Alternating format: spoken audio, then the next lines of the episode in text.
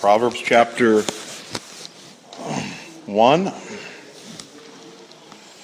Proverbs 1 1 through 7. Listen, please, to the inspired word of God. The Proverbs of Solomon, son of David, king of Israel, to know wisdom and instruction, to understand words of insight, to receive instruction in wise dealing, in righteousness, justice, and equity to give prudence to the simple, knowledge and discretion to the youth. Let the wise hear and increase in learning, and the one who understands obtain guidance. To understand the proverb and to sing the words of the wise and their riddles. The fear of the Lord is the beginning of knowledge. Fools despise wisdom and instruction. To the reading of the word of God, let us all say, Amen. You may be seated. You saw in your bulletin that the sermon title is God's Wisdom for Contemporary Youth. On the final Sunday of the month, I try almost always to preach to the family. Um, I'm doing that this Sunday. Now, today, notice in your bulletin, you have a very simple one page outline. Be sure, if you will, to take it out and take it home and read the Bible verses. Notice beside each of these points under God's wisdom, there are Bible verses. I didn't read all of those today, so take this home. Also, please feel free to write on this today. If you write on it, you'll want to keep it because you'll make it your own. Write on this today. Make it your own. Put notes on this. It's easy to follow. God's wisdom for uh, contemporary youth. The reason today that our world is filled with so much moral pollution and the reason it's filled with such frightening evil is that we've turned our backs on the triune God. The wisest man who ever walked on the earth apart from our Lord said that the fear of the Lord is the beginning of wisdom. Paul tells us about the wicked. There is no fear of God before their eyes. Um, if we don't fear God, we become fools. And our world is a fool filled world, a culture of utter folly because we've abandoned God. That's why. Now, what is the fear of the Lord? We hear that expression. And uh, it is respect and reverence and even awe for God. It includes even terrifying reverence. I hear people talk about the fear of the Lord today, ministers and theologians, and the first thing they say is, that doesn't mean we're supposed to be afraid of God. That's like the first thing they say. Because we wouldn't want a God like that that we would have to fear. Now, it's remarkable how clear the Bible is about all this, but how infrequently Christians talk about it today. I was reading an article this week in Christianity Today, and uh, not all articles in Christianity Today are good by any means. This one was. It's titled How We Forgot the Holiness of God. I want you to listen to this because it's so powerful. When God shows up in the scripture, people cower and tremble. They go mute. The ones who manage speech fall into despair. Fainters abound. Take the prophet Daniel. He could stare down lions, but when the heavens opened, he swooned. Ezekiel, too, was overwhelmed by his vision of God. After witnessing Yahweh's throne chariot lift into the air with the sound of a jet engine, he fell face first to the ground. When Solomon dedicated the temple, the glory of the Lord was so overpowering, the Bible says the priests could not perform their service. The New Testament types fared no better. John's revelations left him lying on the ground as though dead. The disciples dropped when they saw Jesus transfigured. Even the intrepid Saul, marching to Damascus, collapsed before the blazing brilliance of the resurrected Christ. The writer goes on and he says, I understand why such accounts are jarring for us. They stand in stark contrast from popular depictions. In movies, angels are like teddy bears with wings. God is Morgan Freeman or some other avuncular figure, that is, uncle like figure.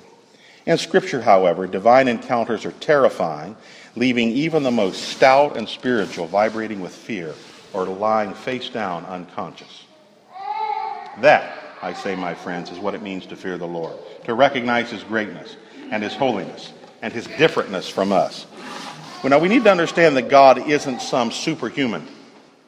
I like the expression of one theologian. This is beautifully put. One cannot speak of God simply by speaking of man in a loud voice. God isn't a supersized human, you understand. God is God. And the fear of the Lord's the beginning of wisdom. Book of Proverbs was written to teach wisdom to young men and also, of course, by extension, young women too. If you're young or not so young and want to escape the evil of our age and the corruption and the poison and the depravity and the drunkenness and the drug addiction and the sexual diseases and a seemingly meaningless, worthless life, listen to Solomon. Listen to him. Solomon, God taught Solomon the truth, and he teaches us. I'm going to mention today very briefly, and notice on your list, seven of those very basic, simple, powerful truths. And that's just in the first three chapters. I just like started reading through Proverbs, and I got to seven like that. Had I kept going, there would be like 117 points today, which we're not going to have. First, notice this. Wise people learn by advice, and fools learn by experience. In the book of Proverbs, Solomon's constantly telling young people to obey godly counsel. In fact, that's what the entire book of Proverbs is about. You read the whole book of Proverbs, the entire book is godly counsel. That's what it's about. Now, that idea is not very popular today. The popular idea today is, you know, how can you know if something is right or wrong? How can you know if something is good for you? How can you know until you try it? Don't knock it till you've tried it. Whether it's hard drugs or binge drinking or premarital sex, alternative sex, living a life of stealing and deception and lying. Don't listen to anybody else. Don't let anybody else tell you. Try it on your own. Now, I admit that that is a perfect example of wisdom, worldly wisdom. It has nothing to do with God's wisdom. Now, we know this, of course, when it comes to very small children, do we not? I mean, we tell them not to touch the hot stove so they won't be burned. We'd never tell them to encourage them to touch a burning oven. But somehow, uh, some way, somewhere along the way, we lose that wisdom after a while. And our attitude is, well, you know, sort of try out dope for yourself and then decide. Everybody knows you ought to try sex before marriage and see if everything works out. You can get away from Christ's church, get away from God's house. You can get unbelieving friends. Try it out and see what happens. And you can always change later if it doesn't work out. Yeah, that's very wise, Mr. Worldly Wise Man.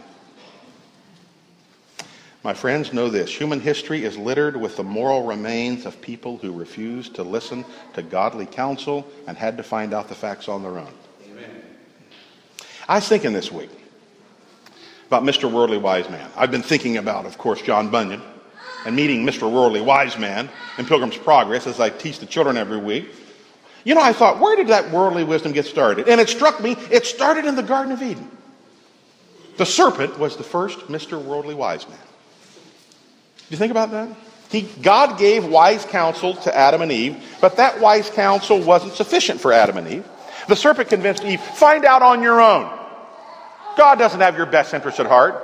Don't trust what God says. Find out on your own. You don't need to listen to what God says. Our entire race was immersed in sin because one man and one woman wouldn't take wise counsel, but wanted to experiment for themselves. Point number two. You on your outline there? You following your outline? It's very simple. Keep it. Second, stay away from wicked people. My son, if sinners entice you, do not consent. Now, David already reminded us about that in Psalm 1. You remember we read it Blessed is the man that doesn't walk in the counsel of the ungodly. Paul later declared bad company ruins good morals. Very clearly. Some Christians have the idea that if they spend a lot of time with wicked people, they'll influence the wicked for righteousness. The Bible teaches just the opposite. It teaches that the wicked will poison the righteous. Now, you kind of know that, right? Don't you just kind of know that? If you step on a chair, is it much easier when you step on a chair To pull someone up to your level? Or is it easier if someone's on a chair for you to pull them down? It's a lot easier, is it not, to pull them down, right? Isn't that right? Clearly. It teaches the wicked will poison the righteous. I'm not talking about preaching the gospel to unbelievers. Of course, we have to do that. This verse is talking about making the wicked your companions. If you have wicked companions, you'll soon become wicked. If you hang out with fornicators, if you hang out with drug addicts, if you hang out with drunkards, if you hang out with secularists or the proud or thieves, if you hang out with those who mock God and His word, that's soon exactly what you'll become. You want to become a godly person? You want to become a wise man or woman? Go out of your way to become a companion of godly and wise people. Go out of your way to find friends like that. Gravitate toward godly people. Third, boy, this one's powerful. You get treasure, or rather, you get wisdom by treasuring the Word of God. Um, if you read the first few verses of chapter 2 of Proverbs 2, God makes a great promise. Here's what he says he says, if you seek for wisdom as you would hidden treasure, if you cry out for it, if you want that wisdom at all cost, you'll get it. Well, where do you find it? And he says so in verse 5. Chapter 2, verse 5. You have it on your paper. Read it when you get home. You find it in God's Word. It says, knowledge and understanding and wisdom come out of his mouth. It's a metaphor. God doesn't have a physical mouth. Jesus does. God doesn't have a mouth.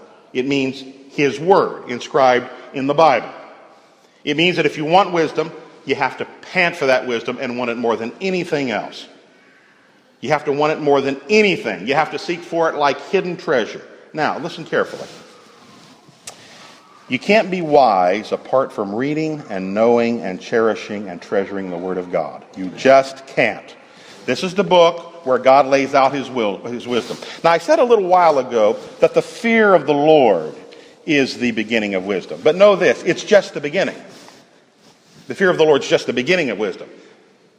Solomon doesn't say it's all wisdom in the fear of the Lord, it's the beginning of wisdom. To get wisdom fully, you have to get it in the Word of God. You can't get it anywhere else but the Word of God. Not just by having Christian friends, not just by praying, not just by attending church, not just by singing great Christian hymns. All of those are important.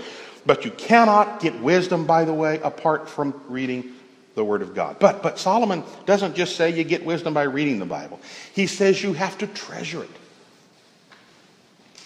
Now, we have an entire generation of churchgoers today. I hope nobody like hears this. You better not be. An entire generation of churchgoers who just never read the Bible. Only time they even see Bible verses is in a church bulletin on Sunday. Now, the irony is that the Bible has never been more available than today. I don't mean just in hard copies and in bookstores, I mean on the web. You don't even have to buy the Bible. Nobody can say, if I had money, then I'd have a Bible. You don't have to have money today. You can read the Bible for free just about any time you want. Or you can download the entire Bible for a dollar or six dollars. It's simply amazing. The Bible's never been more accessible today, yet there was never more ignorance of the Bible than today. The world today is filled with fools, and the church today is filled with fools because people don't treasure the Bible. Now, some people say they don't have time. That's just false. Do you know, you can actually time this because I do things like this. You can read most chapters of the Bible anywhere from between four and eight minutes. And that's just reading one chapter of the Bible a day, which is a lot better than not reading any. If you don't have time to read four to eight minutes a day of God's Word, cut something else out. That's how important the Word is. Cut something else out. Do something else. Get rid of everything else so that you can read the Word. But if you read the Word of God, if you treasure the Word of God, it soon starts to change the way that you think. It changes the way you make decisions. And little by little, you get wisdom. You start looking at the world the way God does. Know that. You want a worldview, the right kind of worldview? You start reading and immersing yourself in the Word of God, and it starts changing the way that you look at the world and the way that you make decisions. You know why people make bad decisions? Because they're not immersed in the Word of God. That's why. The Word of God reshapes your thinking so that you know how to act in a wise way. That only happens, though, if we read and treasure the Word of God. Now, fourth, avoid sexual sin and fornication at all costs. Solomon writes that if you treasure God's word, it will keep you from sexual sin. Hear me very well on this, young people and older people. By the way, that includes lust and pornography and all sorts of sins today. We live in a hypersexualized age. Softcore pornography is virtually everywhere you look. What would have been considered pornography 50 years ago is available when you just open your eyes, just about anywhere. All sex is permitted and encouraged today. About the only remaining taboos today are pedophilia and incest. But trust me, if things don't change in 20 or 30 years, incest and pedophilia will be as common today as premarital sex and extramarital sex. People say, oh, that would like never happen. That's what people said 30 years ago about same sex marriage. Now, the Bible is not a book that advocates sexual repression. The Bible teaches that sexual intercourse is God's wonderful gift, according to Hebrews 13:4. It should be reserved for marriage. Why? Because God created us and He knows what's best for us and He knows what makes us happy. Sex outside of marriage gives immediate pleasure, but it brings long term pain and long term destruction. I must say, I sympathize deeply with young single Christians today. They're pressured into sex wherever they turn. Our culture's just turned its back on God and His Word and His healthy sexual standards. I want you young people to know that this church and I will do anything we can to help you. We'll help anybody that wants to do right. I mean, however you're tempted, however you've fallen into sin, please talk to me about it. I won't beat you over the head with a hammer. Don and Michelle and I and other people here will help anybody that wants to do right. But if you think you can throw God's sexual standards out the window without paying a price, you're dead wrong. If you throw away God's sexual standards, you'll live a poisoned and an enslaved life. And by the way, you don't have to read the Bible to know that, though you should. You can see it in the lives of the people who do it. Fifth, trust God's word and not your own ideas. Trust in the Lord with all your heart, lean not to your own understanding. This is now in chapter 3. In all your ways, acknowledge him, and he will direct your paths. Don't lean on your own understanding. We might think we're so wise apart from God, but we're nothing more than Mr. Worldly Wise Man. Now, I don't know how many of you have read James 3 as a powerful passage. I've, i think I've got it written there. James 3, verses 13 and 18. In James 3, we read about two different kinds of wisdom. James talks about wisdom from above and wisdom from below. By the way, you want to read the book of Proverbs in the New Testament? What is the book of Proverbs in the New Testament? James. James is the book of Proverbs in the New Testament. Okay? Same sort of thing. Wisdom from above comes from God and His Word. And wisdom that comes from below, he says, is sensual and devilish, demonic. That's what the Bible says. Wisdom from below is not just bad. Oh, it will get you into trouble. That's not what it says. James says it's demonic. It's of Satan. Worldly wisdom, he's saying, is satanic. James there is talking about bitter jealousy and selfish ambition, wisdom from below, rooted in self centeredness. You want your way all the time. You don't care about anybody else. Oh, you're very wise indeed. The problem is that that's demonic, satanic wisdom. If you want to gratify your own sexual desires all the time, you want to control everybody else all the time, you don't care how your actions hurt other people. You slander people and gossip and destroy the character of people you don't like. Your wisdom is wise indeed. Demonic wisdom. Solomon says, don't lean on your own understanding. Now, some of us have decisions confronting us today. Some are family decisions, some are business decisions, some are financial decisions, some are church decisions. Our approach should never be, what's the smart move, but what does God want? That's always the issue. An immediate temptation we're faced with when we come upon a difficulty is what's the smart thing to do? Hmm, I'm going to get on the web and find out the smart thing to do. Because everybody knows everything you read on the web is true and wise. No, let's retrain our thinking so that our first response is what does God want us to do? You see, God gets to define what's smart. We don't get to define that. God defines what's smart. Trust in the Lord with all your heart. That means put full confidence in Him to do what's best for us in every situation. Now, note this comforting thought God is constantly looking out for His people. Constantly. God's never trying to harm his people. Even when he allows hardships and trials to come to us, he's not trying to harm his people. That's why we can trust God at every point, because God always has our best interests at heart. Always. You say, well, if I obey the, obey the word of God, that's going to be hard. You don't understand. God has your best interests at heart. He, know what's going to ha- he knows what's going to happen if you go this way, and that's why he tells you to go this way. You say, well, I think it's smarter to go this way because it looks better. You don't understand. You don't know, and he does know. That's why you trust the Lord. Sixth, if you put God first with your money, he'll provide for you in ways you cannot imagine. Honor the Lord with your substance and with the first fruits of all your increase. If you do this, Proverbs 3 says, your barns will just overflow. Now, the money that we get is all of it is God's gift. You know that, don't you? Uh, God has first claim on our money, just as he has first claim on everything. And that's why Solomon uses the word, he wrote in an agricultural society, first fruits. The first fruits are the very beginning of a harvest in an agricultural society. The first fruits are the indication of the rest. They're the best. They represent the entire harvest. You understand? You have the first fruits, we would say, of apples. And the first fruits come in, and the pickers look at them, and the assessors, and they say, Oh, this is going to be a really good harvest because we see the first fruits are good, and therefore this is going to be a really good harvest. When we give God our first fruits, the first part, we're acknowledging that He has a claim on everything. Now, if you learn to tithe to God when you're young, you'll never have a problem tithing when you're older. Now, do you young people here understand that?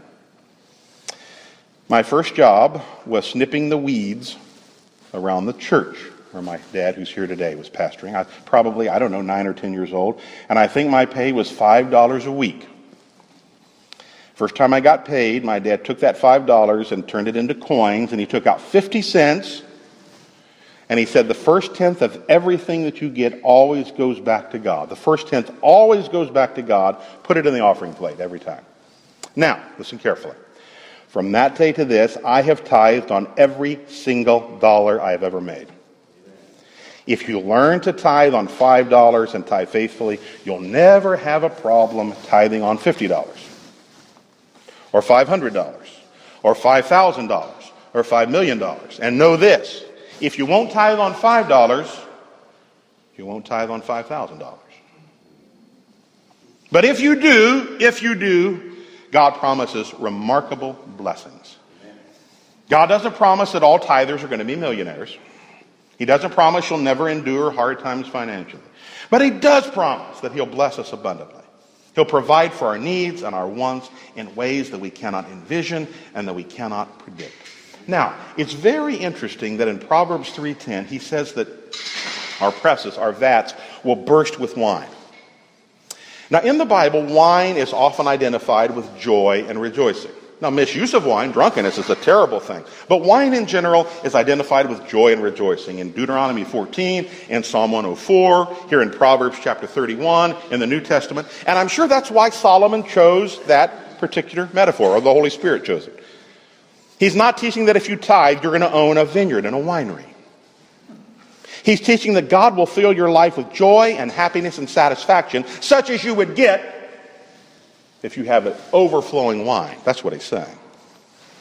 God made us as his creatures. Therefore, he alone knows what satisfies us. And when we give back to him the first, the best, he satisfies and delights our hearts. That's the word of God. And then, seventh and finally, Proverbs 3, verses 11 and 12. Do not become weary with God's discipline. God doesn't bring hardships and trials on your lives because he doesn't care about you or us. He doesn't bring them because he's punishing us. He brings them because he's transforming us into better disciples. Now, those two words have the same root. You ever think about that? Disciple and discipline. And know this you can't be a disciple of Jesus without discipline. You can't. Sharon was telling our children the other day about an experience from her own childhood. She was playing with a couple of neighborhood uh, girlfriends. And uh, one of the girls let her parents just do, her parents let her do anything she wanted, just anything. And uh, Sharon and her, her other friend, besides this third one, were just complaining that their parents just laid down rules.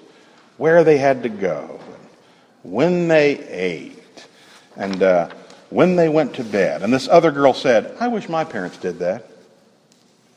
Your parents love you enough to care about what you're doing. Well, know this God loves us enough to care about what we're doing. God's not an absentee parent, He doesn't run off. He's not so busy doing other things, He doesn't care for every one of us in a very profoundly personal way. Men and women who are most used by God are those He has brought through great hardships to make them very effective for Him. Now, know this. Now, some of you here need to hear this. All of us need to hear this. There are ways that you can know God and lessons that you can learn only in hard times. Mm-hmm. It's when you're betrayed and when you're in weakness and when you're fatigued and when you're ill, perhaps even on the point of death, and when you're lonely that God makes you and me into stronger disciples. This also means something else, and hear me on this. 21st century Americans need to hear this. This means that if you're committed above all else to a life of ease, you can't be a good Christian.